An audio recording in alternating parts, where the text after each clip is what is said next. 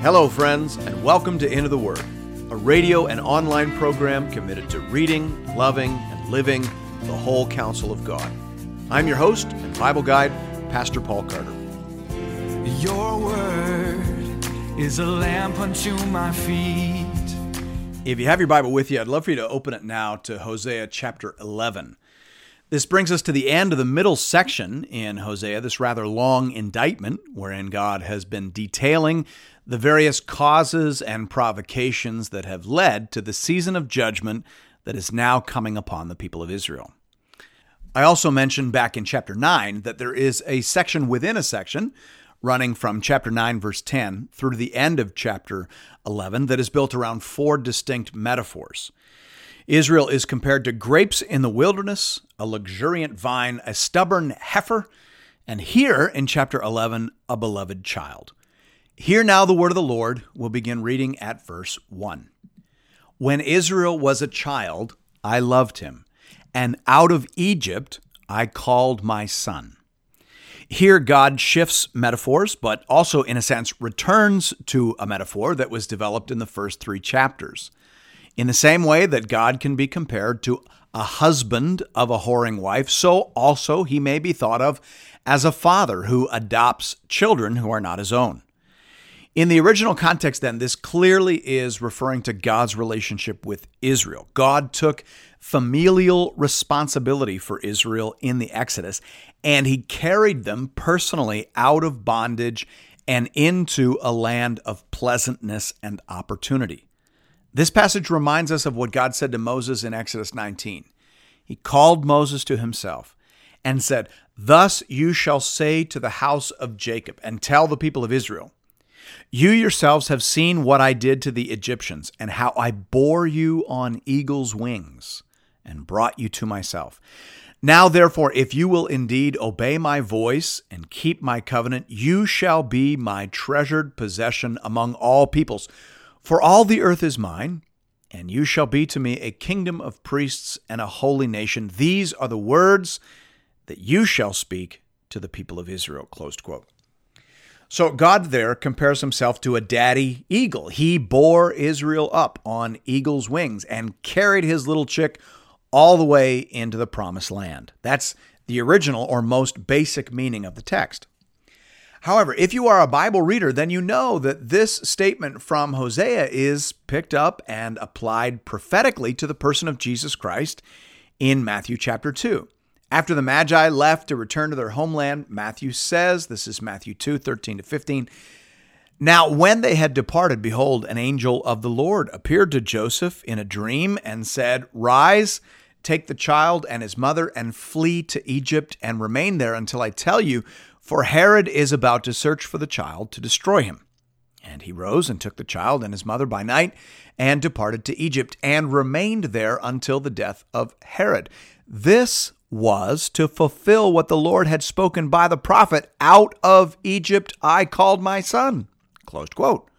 So, how does Jesus growing up in Egypt and then leaving there to go to Galilee in any sense fulfill the prophecy of Hosea 11, verse 1.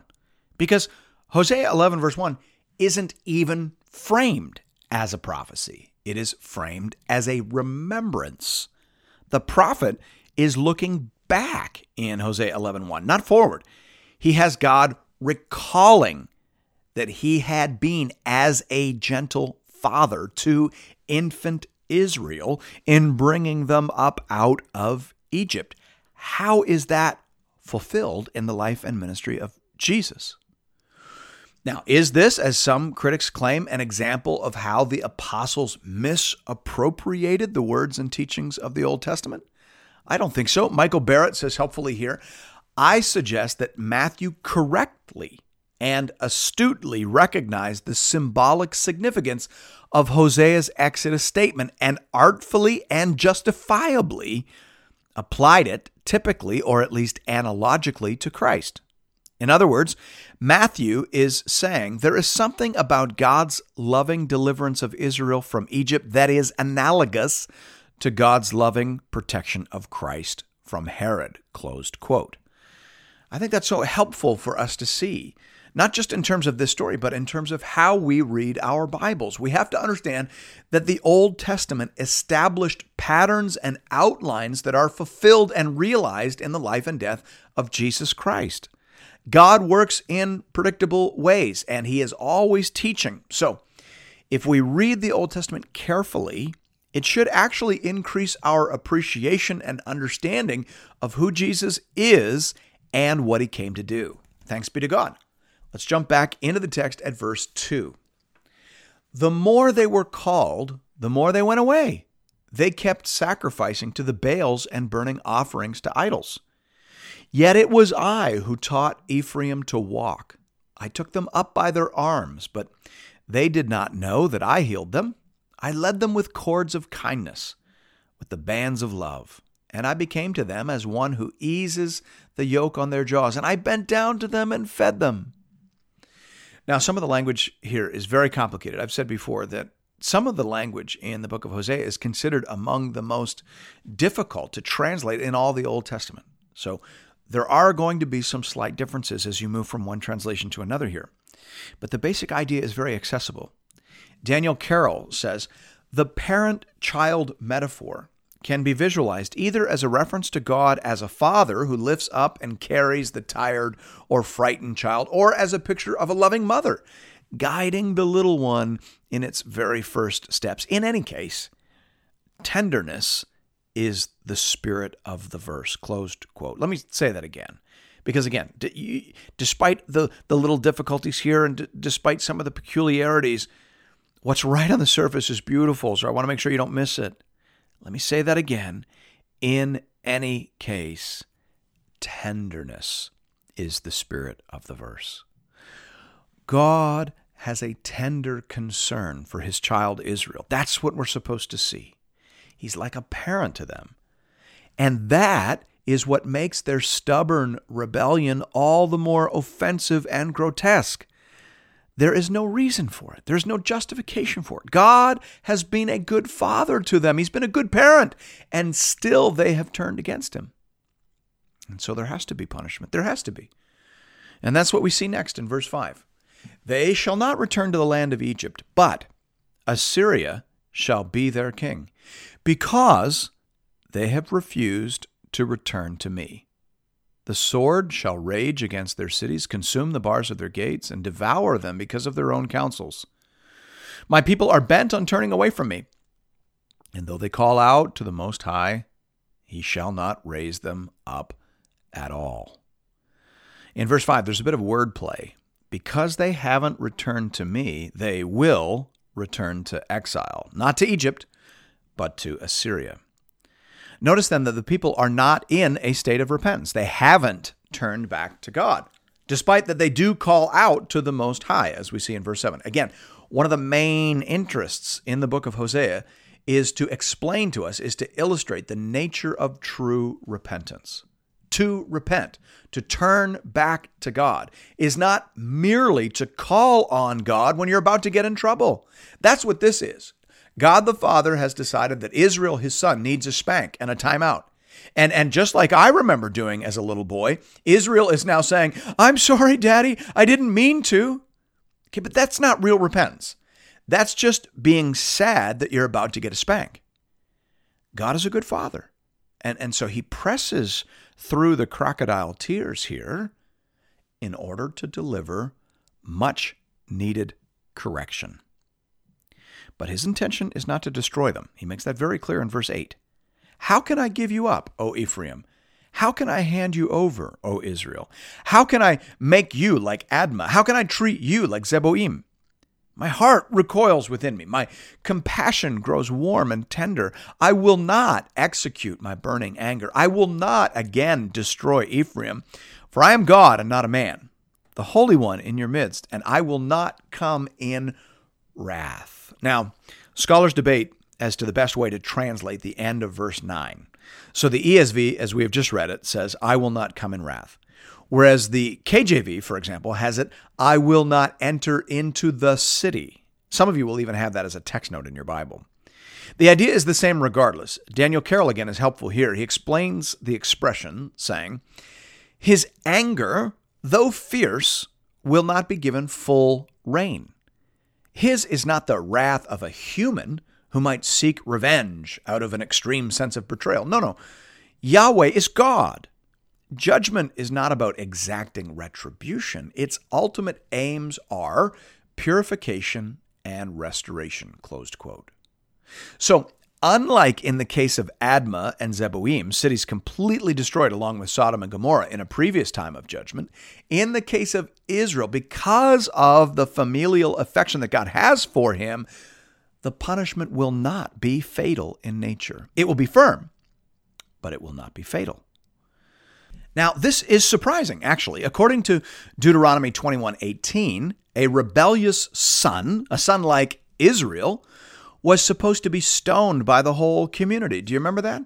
It, it says, this is Deuteronomy 21, 18 to 21. If a man has a stubborn and rebellious son, a son like God has, like Israel, if a man has a stubborn and rebellious son who will not obey the voice of his father or the voice of his mother, and though they discipline him, will not listen to them, then his father and his mother shall take hold of him and bring him out to the elders of his city at the gate of the place where he lives, and they shall say to the elders of his city, This our son is stubborn and rebellious. He will not obey our voice. He is a glutton and a drunkard. Then all of the men of the city shall stone him to death with stones. Closed quote. So, a rebellious son who cannot be taught and who cannot be disciplined, who is nothing but a drunk and who is completely lacking in self control, that kind of son, according to the Bible, has to be put down for the good of society. That kind of son is beyond all hope and remedy. So we expect a sentence of death here for Israel, but we don't get it. Apparently, no son, no rebel, is beyond the reach of God. And here we learn that all of these very human metaphors cannot be pushed too far. God is not merely like a husband, God is not exactly like a father. He is like those things, but also more than those things. David Allan Hubbard says here the ultimate difference between God and a man is utterly basic to a biblical understanding of reality, whether in reference to creation, providence, sovereignty, or salvation. Closed quote. As Jesus says in the Gospels, what is impossible with man is possible with God. Luke 18 27. Therefore, because he has resources and abilities we don't have, he can afford to be merciful in ways we do not expect. Thanks be to God. Verse 10 They shall go after the Lord. He will roar like a lion. When he roars, his children shall come trembling from the west. They shall come trembling like birds from Egypt, and like doves from the land of Assyria, and I will return them to their homes, declares the Lord. Ephraim has surrounded me with lies, and the house of Israel with deceit. But Judah still walks with God and is faithful to the Holy One. So, this discipline will ultimately be restorative. God will roar. That's a reminder that this discipline is going to be firm. It's, it's serious business. God will roar and his children, like frightened baby cubs, will come trembling and will fall back in line behind him. God knows how to scare the sin right out of us. That's what he's saying here. Now, verse 12 probably doesn't belong in chapter 11. Most commentators disagree with the traditional chapter division here, meaning they understand verse 11 as the proper conclusion to this section and verse 12 as the proper beginning of the next section. So we'll read it again when we deal with chapter 12 in our next episode. Here, then, we'll keep our attention on the main marvel of the text this picture of God as fierce in his antagonism toward sin and yet faithful in his love and commitment to his people. How will those two things go together? How, how will those realities be reconciled? D.A. Carson says helpfully here Indeed, within the larger canonical framework, the fact that God is God and not a mere mortal, the fact that both his wrath and his love must be satisfied, means that wrath and love will rush forward together until they meet in the cross. The cross of the man who was called out of Egypt by God to be the perfect son, the perfect antitype of Israel. Closed quote. Those things do go together. They are reconciled in the life and death of our Savior Jesus Christ upon the cross. Hallelujah. What a story. What a Savior. What a Bible. What a gospel. Thanks be to God. And thank you for listening to Into the Word. If you're interested in additional resources or previous episodes and series, you can find those over at the website at www.intotheword.ca. If you want to connect on Facebook with other folks who read the Bible, uh, you can use Facebook to do that. We have a growing community of Bible readers over there, and we post daily encouragements and conversation starters. It'd be great to see you there. And I hope to see you again tomorrow, right here, for another episode of Into the Word.